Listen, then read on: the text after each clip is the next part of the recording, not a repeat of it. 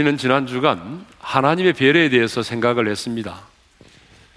300명의 기도원의 용사가 최종 선발되었을 때에 하나님께서는 기도원에게 이렇게 말씀하셨습니다. 일어나 진영으로 내려가라. 내가 그것을 내 손에 넘겨주었느니라. 한마디로 말하면 공격 명령을 내리신 겁니다. 그럼에도 불구하고 기도원은 또다시 두려워 떨었어요. 그러자 하나님께서는 이번에 이렇게 말씀하셨습니다. 10절과 11절인데요. 다 같이 읽겠습니다. 시작. 만일 네가 내려가기를 두려워하거든 내 부하 부라와 함께 그 진영으로 내려가서 그들이 하는 말을 들으라. 그래서 기도원은 충성된 부하 부라와 함께 미디안 진영이 있는 그 진영으로 내려갔습니다. 그 내려갔는데 적군의 병사 중에 한 사람이 친구에게 이렇게 말합니다. 내가 꿈을 꾸었다고. 그러면서 꿈의 내용을 말하는데 꿈의 내용은 한마디로 이런 겁니다. 보리떡 한 덩어리가 이 미디안 진영으로 굴러 들어와서 자신들의 장막을 쓰러뜨렸다는 거예요. 그러자 그 꿈을 듣고 있던 친구가 기가 막힌 꿈의 해명을 했다는 거죠. 14절의 말씀을 읽겠습니다. 다 같이요. 이는 다른 것이 아니라 이스라엘 사람 요아스의 아들 기도원의 칼이라 하나님이 미디안과 그 모든 진영을 그의 손에 넘겨 주셨느니라. 적군의 병사는 기도원의 이름까지 언급하면서 하나님께서 보리떡에 불과한 기도원에게 이 미디안과 모든 진영을 넘겨주셨다라고 하는 해몽을 하게 되었습니다. 자신의 이름을 언급하면서까지 하나님께서 보리떡에 불과한 기도원에게 이 미디안과 모든 진영을 넘겨주셨다라고 하는 이 엄청난 꿈 해몽을 했어요. 하나님께서 결전에 앞서 두려워 떨고 있는 기도원을 책망하지 않으시고 이렇게까지 배려하신 것입니다. 그러니까 하나님은 떠는 기도원을 위해서 적군의 한 병사로 하여금 꿈을 꾸게 하시고 그리고 꿈을 기가 막히게 해몽하게 하시고 그리고 그 꿈과 꿈의 해몽을 기도원으로 하여금 그 시간에 듣게 하셨던 것입니다. 그래서 그 꿈과 꿈의 해몽을 통해서 두려움을 이겨내게 하시고 승리를 확신하게 만들었던 것입니다. 이것이 바로 기도원을 향한 하나님의 배려였습니다. 여러분, 하나님의 배려는요, 하나님의 사랑의 표현입니다. 그래서 성경에 보게 되면 곳곳에 하나님의 배려가 기록되어 있어요. 지난주에도 말씀드렸습니다만은 죄를 짓고 난 다음에 그 죄를 용서받기 위해서 드리는 제사가 속죄제입니다. 그런데 그 속죄제를 드리려면 뭐가 필요하죠? 재물이 필요하잖아요. 그런데 어떤 사람들은 수송아지를 잡아서 드리고 어떤 사람은 수염소, 어떤 사람은 암염소, 또 어떤 사람은 어린 양을 제물로 잡아서 드립니다. 그런데 그 재물을 살 여력이 없는 가난한 사람들이 있었어요. 그것마저도 구할 수 없어요. 그런 사람들에게 하나님이 배려하셨습니다. 어떻게 배려하셨습니까? 집비둘기나 산비둘기를 잡아서 제물로 드리도록 했어요. 그런데 그렇게 값이 싼 산비둘기나 집비둘기도 살 수 있는 여력이 안 되는 진짜 가난한 사람들이 또 있었어요. 그런 사람들에게는 어떻게 했어요? 고운 가루를 가져다가 속죄제를 드리도록 했습니다. 뿐만 아니라 하나님은요, 이스라엘 백성들에게 곡식을 거둘 때에 가난한 자와 예국에 와서 머물러 있는 거류민들을 위해서 그 곡식의 밭의 곡식을 다 거두지 말고 모퉁이는 남겨두라고 말씀하셨어요. 곡식을 거둘 때에 이삭이 떨어지면 떨어진 이삭을 줍지 말래요. 포도 열매를 거둘 때도 다 거두지 말고 일부를 남겨두래요. 누구를 위해서? 가난한 사람들, 예국에 와서 머물러 있는 거류민들을 위해서 남겨두라고 말씀하셨습니다. 하나님은 이렇게 가난한 자들, 약한 자들, 사회적인 약자들에 대해서 하나님은 배려하셨습니다. 하나님의 사랑의 성품이 뭐예요? 배려입니다. 그렇다면 그 하나님의 자녀된 우리도 아버지의 성품을 닮아가야 되지 않겠습니까? 그러니까 하나님의 자녀된 우리들도 아버지의 성품을 본받아서 이 땅을 살아가는 동안에 내 자신만을 위해서 하지 말고 내 주변을 둘러보고 나보다 약한 자, 가난한 자, 병든 자, 소외된 자 그런 사람들에게 배려를 해야 된다는 것입니다. 근데 문제는 뭐냐면 하나님의 자녀된 자들에게 이 배려가 없다는 거예요, 지금. 오히려 세상 사람들보다 배려가 더 없다는 거죠. 저는 우리 오륜의 모든 성도들이 주님의 성품을 본받아서 인생의 남은 때를 좀 배려하는 자로 살아가기를 원합니다. 자, 오늘 본문은 드디어 기도원의 300명의 용사와 14만 5천의 미디안 연합군과의 전쟁에 관한 내용을 다루고 있습니다. 여러분, 적진에서 돌아온 기도원이 300명의 용사를 깨웠습니다. 그리고 15절에 보게 되면 이렇게 말하죠. 읽겠습니다. 다 같이요. 여호와께서 미디안과 그 모든 진영을 너희 손에 넘겨 주시는이라. 무슨 말입니까? 이제 확신을 가지고 전쟁하자 그 말이죠. 그런데 여러분 우리가 이 전쟁을 묵상해 보면 하나님은요 반드시 사람을 통해서 일하신다는 걸 우리가 알 수 있어요. 여러분 우리가 믿는 하나님은 어떤 분이죠? 전능하신 분이잖아요. 그러면 전능하신 하나님이시라면 사람을 통하지 않고서도 얼마든지 이 미디안 연합군을 물리칠 수가 있고 그리고 미디안의 손에서 이스라엘 백성들을 구원해 낼 수가 있는 거죠. 여러분 그러지 않아요? 예를 들면 뭐 하늘에서 불이 내려온다든지 아니면 미디안 진영이 진을 치고 있는 그곳에 지진이 일어나 가지고 땅이 매몰되게 한다든지 뭐 아니면은 여러분 수박만한 우박이 막 내려 가지고 머리통이 깨져서 죽게 한다든지 아니면은 천사가 동원돼서 한 순간에 다 그들을 죽인다든지 여러분 얼마든지 하나님께서 하실 수가 있어요. 그런데 하나님은 그렇게 하지 않으시고 1%밖에 되지 않는 그 300명의 용사들이지만 하나님은 그 1%인 300명의 용사들로 미디안 연합군과 싸우게 하시고 승리하게 하셨다는 것입니다. 이것을 보게 되면 하나님은 언제나 사람을 통해서 일하신다라고 하는 것을 알 수 있습니다. 그렇습니다, 여러분.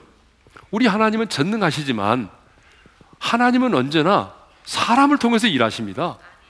그래서 하나님은 오늘 또 사람을 찾으신 거예요. 하나님의 관심은 사람입니다. 늘 우리는 방법을 찾고 프로그램을 찾잖아요. 그렇지만 전능하신 하나님은 방법의 문제가 아니고 프로그램의 문제가 아니에요. 하나님의 나라를 위해서 쓰임 받을 수 있는 그런 하나님의 사람을 찾으십니다. 저는 우리 어린애 성도들이 하나님이 찾으시는 그 한 사람이 되기를 원합니다. 자, 드디어 이제 전쟁이 시작됐는데요. 뭐 여러분 결론부터 말씀드리자면 우리 잘 알고 있는 것처럼 기도원의 300명의 용사들이 14만 5천의 미디안 연합군을 물리치고 대승을 거두었잖아요. 근데 이 전쟁을 묵상해 보면 우리에게 주는 교훈이 하나 있어요. 그게 뭐냐면 하나님이 싸우시는 영적인 전쟁에도 전략이 필요하다라고 하는 거예요. 그렇죠? 그래서 하나님은요, 기도원을 통해서 이런 전략을 내리셨어요. 자, 어떤 전략이냐면 첫 번째는 300명을 세대로 나누고 각 손에 나팔과 빈 항아리와 횃불을 들게 했습니다. 자, 여러분 16절의 말씀을 읽겠습니다. 다 같이요. 300명을 세대로 나누어 각 손에 나팔과 빈 항아리를 들리고 항아리 안에는 횃불을 감추게 하고 전쟁을 하려면 손에 뭘 들려줘야 되겠습니까? 무기를 들려줘야 무기를 총과 칼이 없다면 여러분 죽창이라도 죽창이라도 들고 나가게 해야 되잖아요. 그런데 지금 기도는요 전쟁을 하러 나가는 이스라엘 백성들에게 전쟁과는 전혀 상관이 없는 무기, 나팔, 빈 항아리, 그리고 빈 항아리 속에 횃불을 감추어 들고 나가게 했단 말이에요. 여러분, 나팔과 빈 항아리와 횃불은 아무리 생각해 봐도 전쟁용 무기가 아닙니다. 전쟁과는 아무런 상관이 없는 무기입니다.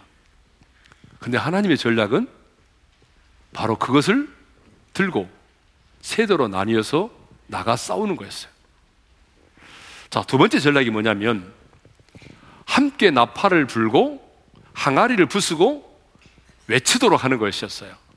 18절의 말씀을 읽겠습니다. 다 같이요. 나와 나를 따르는 자가 다 나팔을 불거든 너희도 모든 진영 주위에서 나팔을 불며 이르기를 여호와를 이하라 기도원을 이하라 하라. 자, 선발대인 기도원과 100명의 용사들이 먼저 가서 나팔을 불면 다른 200명의 용사들도 나팔 소리가 들린과 동시에 자신들도 나팔을 불고 손에 들고 있는 빈 항아리를 깨부수고 그리고 횃불을 들고 외치라는 거예요.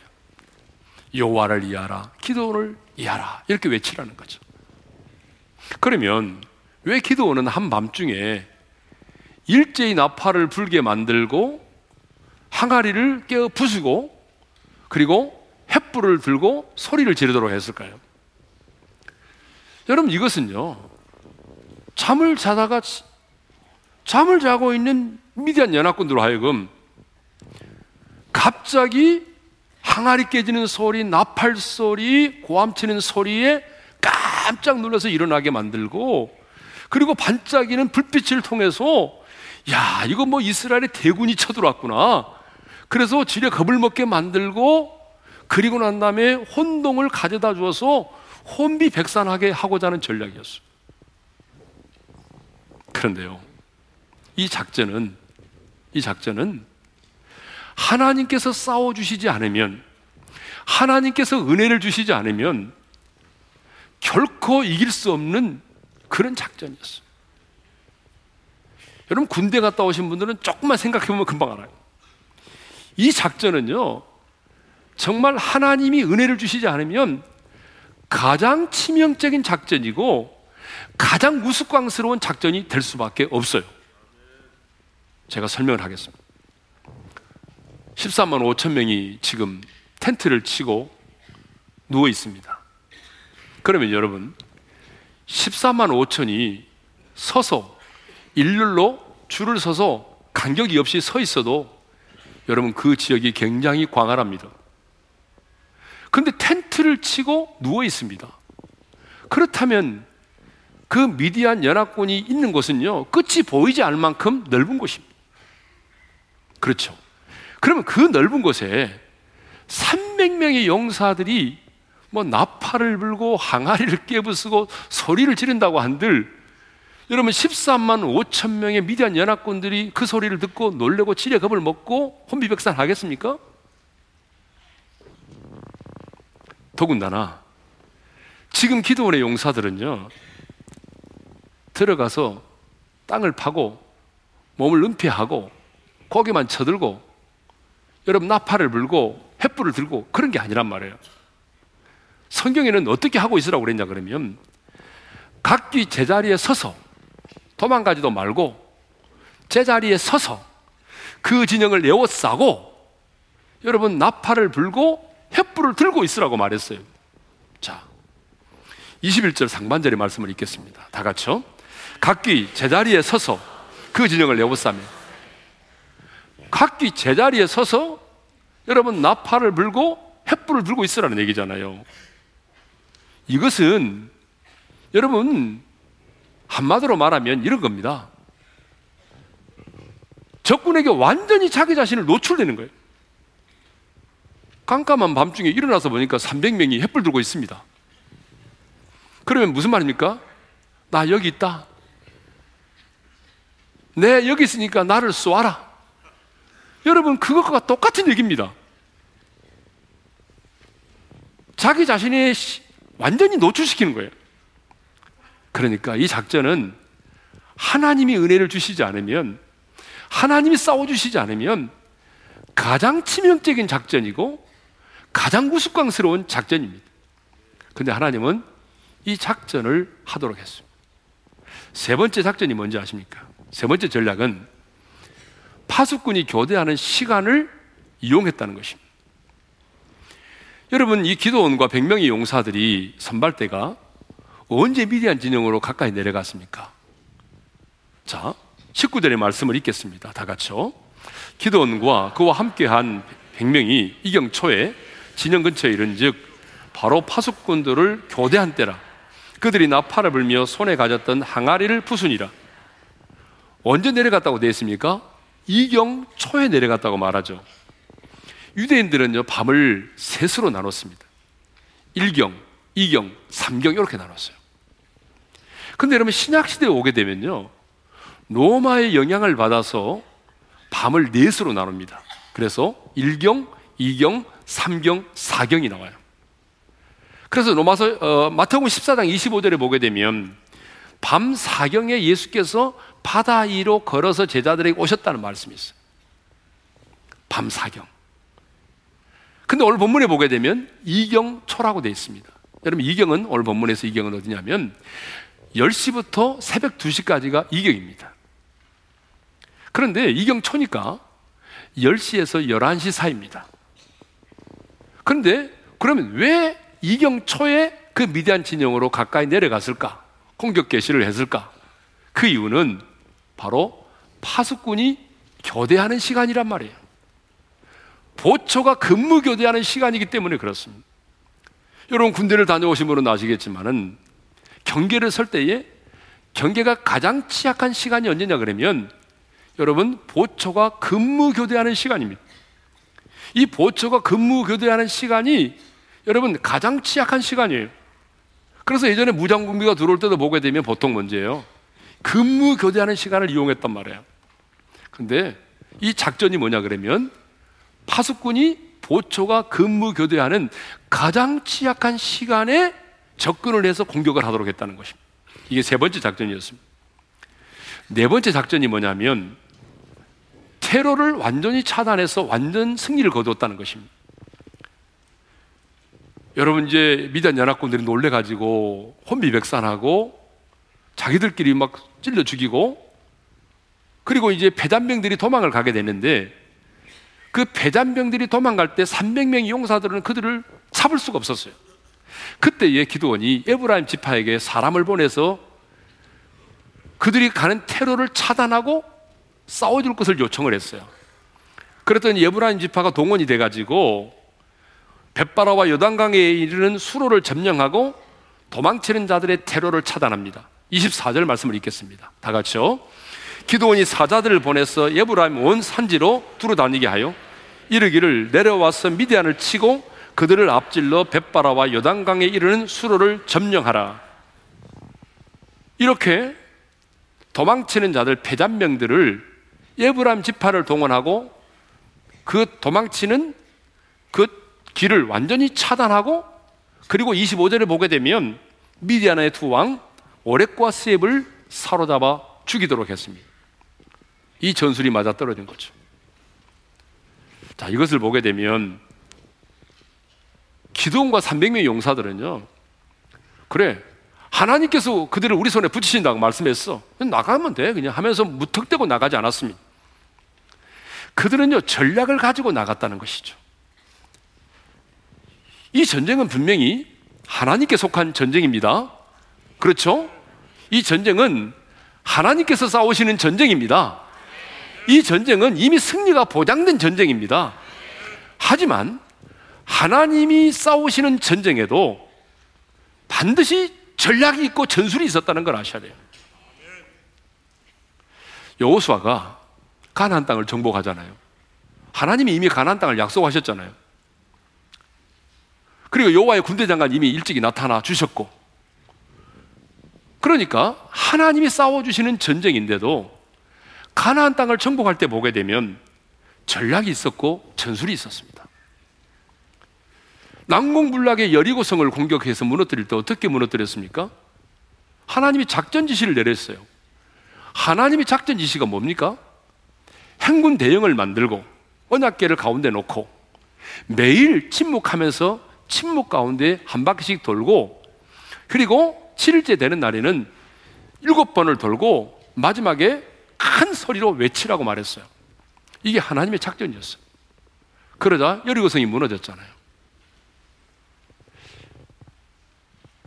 뿐만 아니라 가난 있는 연합군을 물리칠 때도 하나님께서는 여호수아에게 군사와 함께 메롬으로 가서 메롬 물가로 가서 기습 공격을 감행하도록 했어요.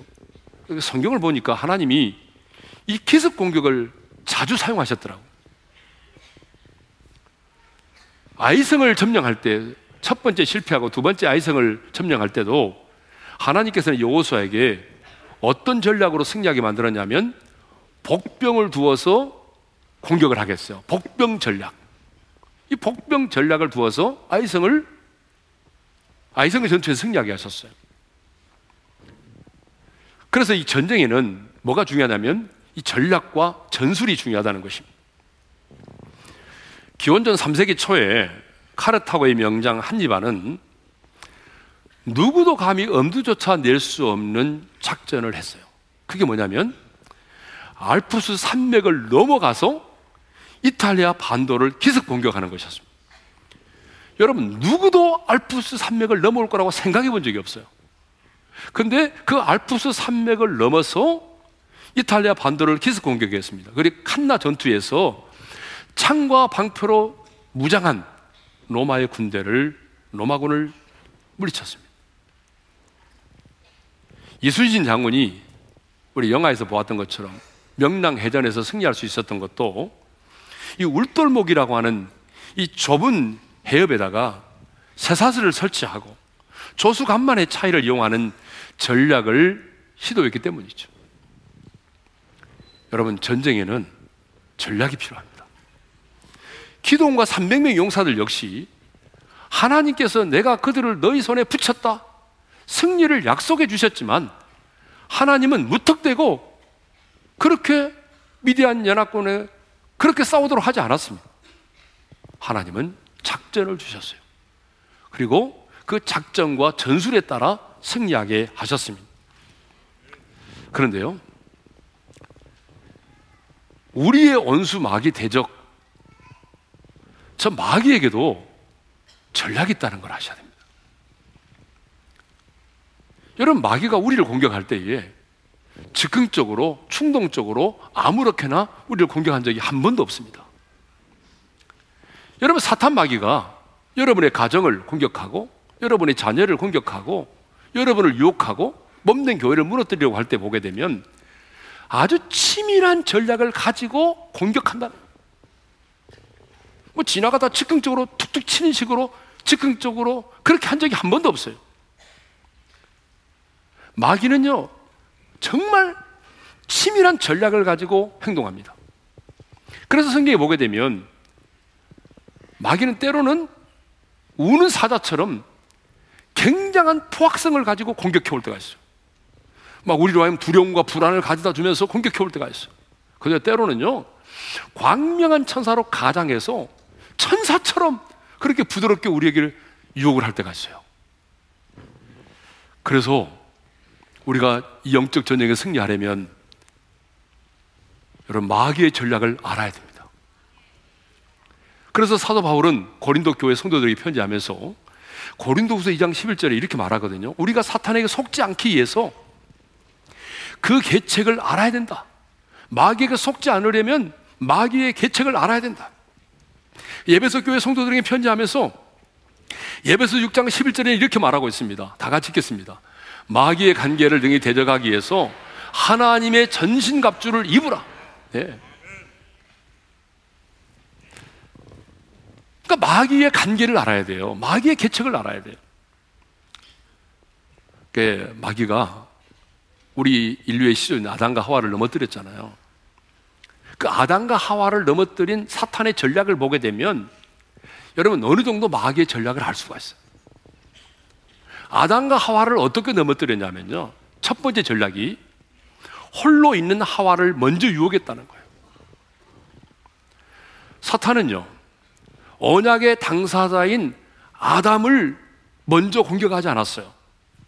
아담을 먼저 유혹하지 않고 유혹에 약한 언약의 당사자가 아닌 유혹에 약한 여자인 하와가 홀로 있을 때에 유혹했어요. 만일 그 시간에 언약의 당사자인 남편인 아담이 그 자리에 있었다면 하와는 넘어지지 않았을 거예요. 하와는 넘어지지 않았을 거예요. 그런데 홀로 에덴 동산을 거닐다가 유혹을 받은 거죠. 여러분 그렇습니다. 그래서 언제나 나 홀로 있는 것은 위험합니다. 그래서 여러분 부부지간에도 언제나 함께 있어야 돼요. 별로 아멘들 안 하시네.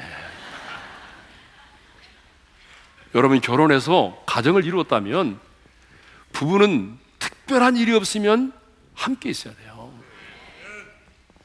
여러분 하나님은요 언제나 부부는 함께 있으라고 말씀하셨잖아. 기도하기 위해서 잠깐 각방을 쓸 수는 있지만 그것도 허락을 받아서 하라고 하는 거 아니에요? 그러니까 여러분 멀리 떨어져 가면은요 언제나 부부가 경비가 좀 들더라도 같이 가는 게 좋습니다. 그러니까 저는 언제나 같이 다닙니다. 돈은 배로 많이 들 때가 있어요. 그렇지만 여러분 그게 성경에 올립니다. 그래서 여러분 기록이 엄마 아빠로 오랫동안 있는 것은 좋지 않아요. 사탄에게 나를 유혹할 수 있는, 나를 넘어뜨릴 수 있는 기회를 주는 겁니다. 예. 신앙생활은 나 홀로 하면 안 됩니다. 근데 가끔요, 나 홀로 신앙생활 하려고 하는 분들이 있어요. 신방도 받지 않겠다. 우리 집에 오지도 마라. 내가 알아서 신앙생활 할 테니까 전화도 하지 마세요. 이런 분들이 있어요. 여러분, 이런 분들의 믿음은 절대로 잘하지 않습니다. 신앙생활은 나 홀로 해가지고는 절대로 잘하지 않아요. 그래서 공동체 안에서 더불어 신앙생활을 해야 믿음이 자라게 되어 있습니다. 왜냐하면 우리 삶이 영적 전쟁인데 나도 그를 위해서 기도해주고 그도 나를 위해서 기도해주면서 서로가 우리가 중보의 기도를 하면서 전쟁을 해 나가야 되는 것이죠. 근데 독불 장군처럼 나 혼자 하겠다? 여러분, 절대로 믿음이 자라지 않아요. 그래서 여러분 언제나 홀로 있지 말고 나 홀로 신앙생활 하지 말고 더불어 신앙생활 할 수 있기를 바랍니다. 두 번째 전략이 뭐냐 그러면요. 하나님의 말씀을 왜곡시키고 의심하게 만들었다는 거죠. 창세기 3장 1절 하반절의 말씀을 읽겠습니다. 시작. 하나님이 참으로 너에게 통산 모든 나무의 열매를 먹지 말라 하시더냐. 여기 참으로라는 말을 썼어요. 참으로. 정말 그랬느냐 그 말이죠. 하나님을 불신하게 만드는 표현이잖아요. 여러분 사탄 마귀는 이미 알고 있었습니다. 하나님께서 이 에덴 농산의 중앙에 있는 선악과를 먹지 말라 하신 것 알고 있었습니다. 그럼에도 불구하고 지금 하와에게 뭐라고 접근합니까? 하나님을 불신하도록 하기 위해서 참으로 하나님이 먹지 말라고 하더냐. 하나님의 말씀을 의심하게 만드는 것입니다. 그리고 이 선악을 알게 하는 나무의 열매를 먹는 날에는 반드시 죽으리라고 하나님 말씀하셨는데 마귀는 이걸 받고 가지고 이렇게 말하죠. 너희가 결코 죽지 아니하리라. 이렇게 하나님의 말씀을 애곡하게 만들고 의심하게 만들고 이게 마귀의 전략이라는 거죠. 그러므로 여러분 우리가 영적 전쟁에서 승리하려면 우리가 하나님의 말씀으로 무장이 되어 있어야 돼요. 내가 말씀이 없으면 당하는 거예요. 하나님의 말씀으로 내가 전신갑주를 입어야만이 여러분 하나님의 말씀에 굳게 서서 마귀를 대적할 수가 있는 것입니다. 세 번째 전략이 뭔지 아세요? 세 번째 전략은 하나님이 아담과 하와에게 주신 그 풍성함은 보지 못하게 만들고 하나님이 오직 금하신 그 하나에만 관심을 갖게 만들었다는 거죠. 그게 마귀의 전략입니다. 하나님께서 아담과 하와에게 얼마나 많은 것을 주셨습니까? 얼마나 아름답고 풍성한 것을 주셨습니까? 하나님은요, 아담과 하와에게 하나님의 대리 통치자로서 하나님이 창조하신 모든 것을 정복하고 다스릴 수 있는 권세를 주셨습니다. 예전 동산의 선악과만을 제외하고 모든 나무의 실과를 먹을 수 있는 마음만 먹으면 모든 것을 먹을 수 있는 그런 풍성함을 주셨습니다. 그런데 마귀는요. 하나님이 주신 그 풍성함의 은혜는 보지 못하게 만들고 하나님이 먹지 말란 그 선악과 한 그루 그것에 관심을 집중하게 만드는 것입니다. 그래서 하나님을 나쁜 하나님으로 만들어버린 거죠. 여러분, 이것은 오늘도 마찬가지입니다. 하나님께서 저와 여러분에게 주신 그 은혜의 풍성함이 얼마나 많은지 모릅니다. 얼마나 큽니까? 하나님이 우리를 구원해 주셨고, 가정을 주셨고, 자녀를 주셨고, 여기까지 인도해 주셨고, 대를 따라 돕는 은혜를 주시고, 여러분 말할 수도 있게 하시고, 볼 수도 있게 하시고, 정말 너무너무 많은 은혜를 우리에게 주셨습니다. 그런데 마귀는요, 하나님께서 우리에게 주신 것은 보지 못하게 만들고, 내가 당면한 그 문제, 내가 지금 고통을 겪고 있는 그 어려운 상황만을 보게 만드는 겁니다. 거기에 집중하게 만들고, 거기에 집착하게 만드는 겁니다. 그래서 결국은 불평하게 만들고 하나님을 원망하게 만드는 거예요.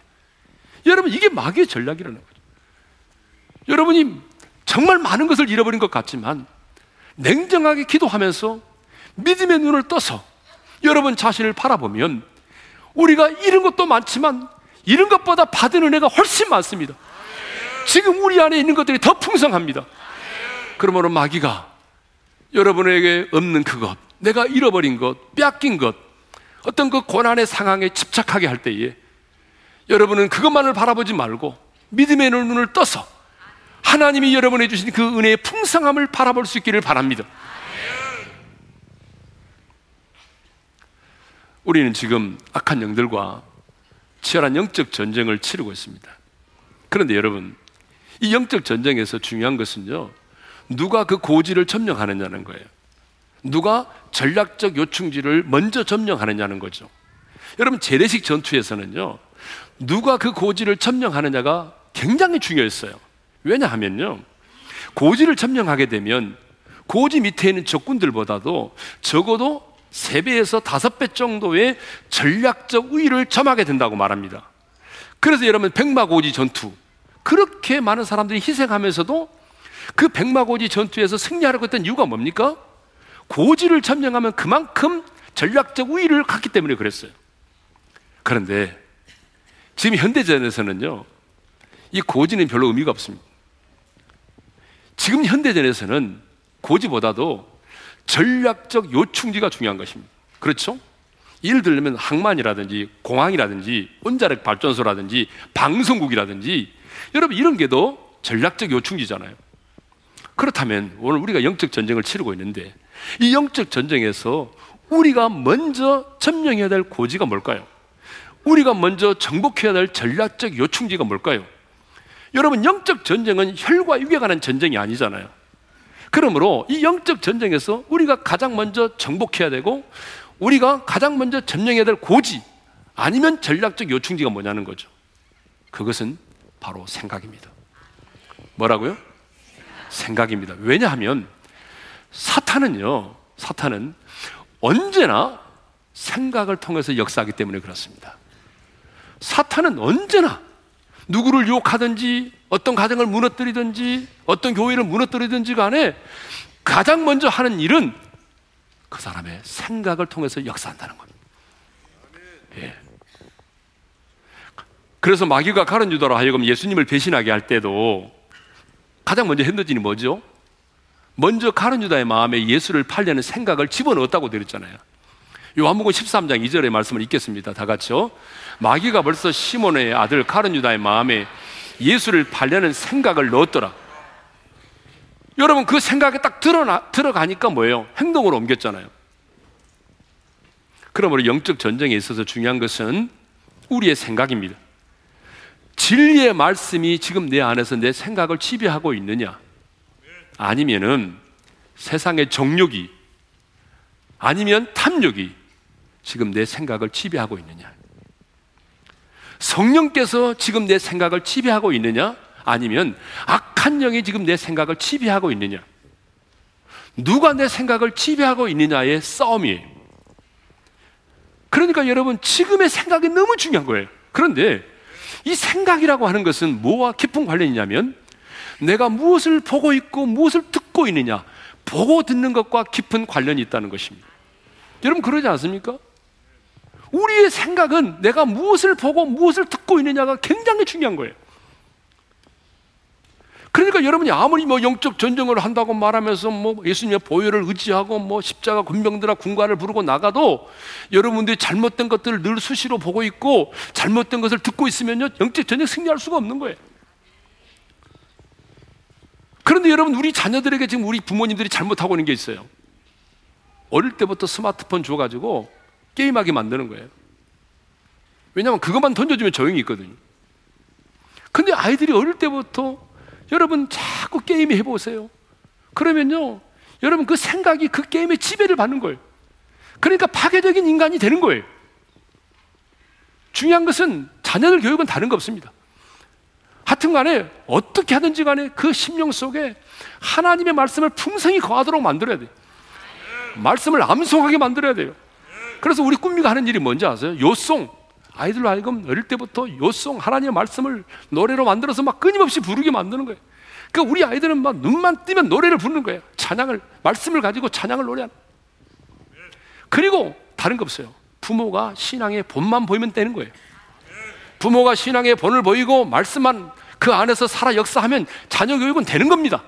그렇게 복잡하지 않아요. 그런데 우리가 자녀들에게 잘못 키우고 있잖아요, 지금. 예? 악한 영에 의해서 내 생각이 계속적으로 지배를 당하게 되면 어떤 일이 벌어진지 아세요? 우리 안에 사탄의 경관진이 만들어집니다. 부정적인 믿음의 체계가 만들어져요. 그러면 내 안에 경관진이 만들어지고 부정적인 믿음의 체계가 세워지면 그때 이제 어떤 일이 나오냐면 나도 모르게 내 입에서 튀어나오는 말들이 달라요. 굉장히 파괴적이고 그 다음에 부정적인 말이 튀어나옵니다. 그리고 시간이 지나면 그 말대로 되어지는 일들이 내 인생 가운데 일어나는 것입니다. 그래서 그 말대로 두려움이 밀려오기 시작합니다. 그리고 그 말대로 관계가 깨어지기 시작합니다. 그리고 그 말대로 죽이고 멸망시키는 일들이 내 인생 가운데 일어나는 거예요. 그래서 사도 바울은 고린도서 10장 5절에서 이렇게 말합니다. 다 같이 읽겠습니다. 시작. 모든 생각을 사로잡아 그리스도에게 복종하게 하니.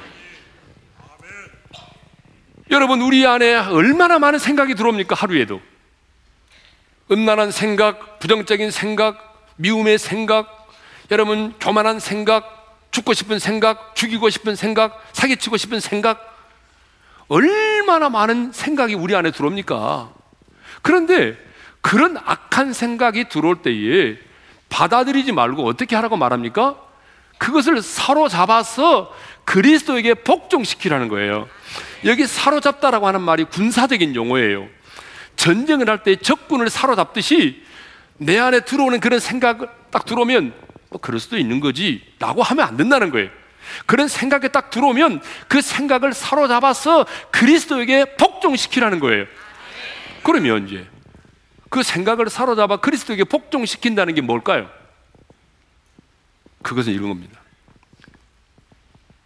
그 생각과 관련된 하나님의 말씀의 구절을 찾아서 내가 그 말씀을 암송하고 그 말씀을 묵상하고 그 말씀으로 대적하는 것입니다. 그것이 바로 내 생각을 사로잡아서 그리스도에게 복종시키는 거예요.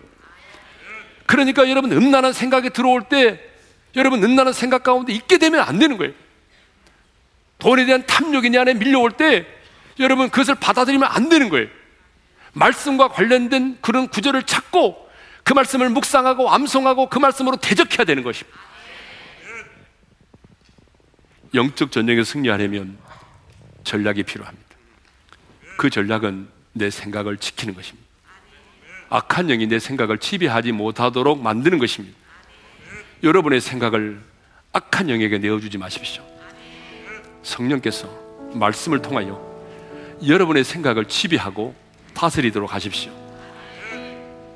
자, 오늘 주신 말씀을 마음에 새기면서 우리 찬송과 546장 546장 주님 약속하신 말씀 위에 굳게 서리 박수 치면서 찬양하겠습니다. 주님 약속하신 말씀 위에서 영원토록 주를 찬송하리라 소리 높여 주께 영광 돌리며 약속 믿고 굳게 서 주님 약속하신 말씀이어서 주님 약속하신 말씀이 세상 염려 세상 염려 내게 엄습할 때에 용감하게 힘써 싸워 이기며 약속 믿고 굳게 서리라.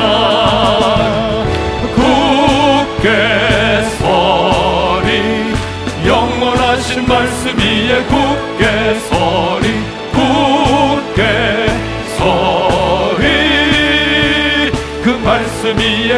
서리라. 주님 약속하신 말씀 위에서 영원하신 주의 사랑이 믿고 성령으로 힘써 싸워 이기며 약속 믿고 굳게 서리라. 주님 약속하신 말씀 위에서 성령 인도하는 대로 행하며 주님 품에 항상 안식 얻으며 약속 믿고 굳게 서리라. 아멘 굳게 서리. 영원하신 말씀 위에 굳게 서리. 굳게 서리. 그 말씀 위에 굳게 서리라. 자, 우리 한번 눈을 감고 주신 말씀 마음에 새기면서 기도합시다. 여러분, 우리의 삶은 영적인 전쟁입니다. 그런데 하나님이 싸우시는 전쟁에도 전략이 있다는 걸 아셔야. 여러분, 우리의 대적 마귀에게도 전략이 있습니다. 아담과 하와를 넘어뜨린 거 보세요. 그 전략이 뭔지 아세요? 하나님의 말씀을 의심하게 만들어요. 어느 날부터 하나님의 말씀이 의심이 되는 거예요. 하나님 말씀을 왜곡시키는 거예요. 하나님이 내게 주신 것은 보지 못하게 만들고 내게 없는 것, 내가 빼앗긴 것, 내가 받은 상처 그것만 집중하게 만들고 집착하게 만드는 거예요. 그게 마귀의 전략이에요. 영적 전쟁에서 제일 중요한 것은 내 생각을 지키는 것입니다. 왜냐하면 반드시 마귀는 내 생각을 통해서 역사하기 때문에. 그래서 성경은 모든 생각을 사로잡아 그리스도에게 복종시키라고 말합니다. 여러분 그런 생각이 들어올 때 받아들이지 마십시오. 하나님의 말씀의 구절을 찾고 그 말씀의 구절을 암송하고 그 말씀을 묵상하고 그 말씀으로 태적하십시오. 그럴 때 우리가 영적 전쟁에서 승리할 수가 있는 것입니다. 오늘 이 시간에 주님, 내가 마귀의 전략을 내가 알았사오니 넘어지지 않게 도와주십시오. 하나님의 말씀을 의심하지 말게 도와주시고 하나님이 내게 준 은혜의 풍성함을 먼저 바라보게 도와주시고 내 생각을 지키게 도와주십시오. 악한 생각, 음란한 생각이 들어올 때마다 그 생각을 사로잡아 그리스도에게 복종시키게 도와주십시오. 그래서 영적 전쟁에서 승리하게 도와주십시오. 주신 말씀 붙들고 우리 주여 한번 외치고 부르짖어 기도하며 나갑니다. 주여! 할렐루야 하나님 아버지 감사합니다. 오늘도 우리에게 귀한 말씀을 주셨사오니 감사합니다. 우리의 삶이 영적인 전쟁일진데 하나님 아버지 우리가 영적 전쟁에서 마귀의 전략을 알았사오니 하나님 하나님의 말씀을 의심하지 말게 하시고 그리고 하나님 우리가 하나님의 말씀을 애곡시키는 마귀의 계기를 물리치기 위해서 하나님의 말씀으로 천신각주를 잊게 도와 주십시오. 뿐만 아니라 하나님이 내게 주신 은혜의 풍성함을 보지 못하게 만들고 내게 없는 것 내가 받은 상처 그리고 빼앗긴 것만을 바라보게 만드는 마귀의 전략을 알았사오니 하나님이 이제 그것을 집착하지 말게 하시고 하나님이 내게 주신 은혜의 풍성함을 바라보게 도와 주옵소서. 그리고 그 상황 속에서 감사할 수 있기를 원합니다. 하나님 아버지 우리의 영적 전쟁에서 가장 중요한 것이 생각일진데 모든 생각을 사로잡아 그리스도에게 복종시키게 도와주십시오 하나님의 말씀을 암송하고 하나님의 말씀을 묵상하고 하나님의 말씀으로 대적하여 하나님이여 악한 생각을 물리치게 하시고 영적 전쟁에서 승리할 수 있는 우리 오른의 모든 성도들이 될 수 있도록 은혜를 베풀어 주시옵소서 이제는 우리 주 예수 그리스도의 은혜와 하나님 아버지 영원한 그 사랑하심과 성령님의 감동 감화 교통하심이 영적 전쟁에서 내 생각을 사로잡아 그리스도에게 복종시킴으로 승리의 삶을 살기를 원하는 모든 지체들 위해 이제로부터 영원토로 함께 하시기를 축원하옵나이다. 아멘.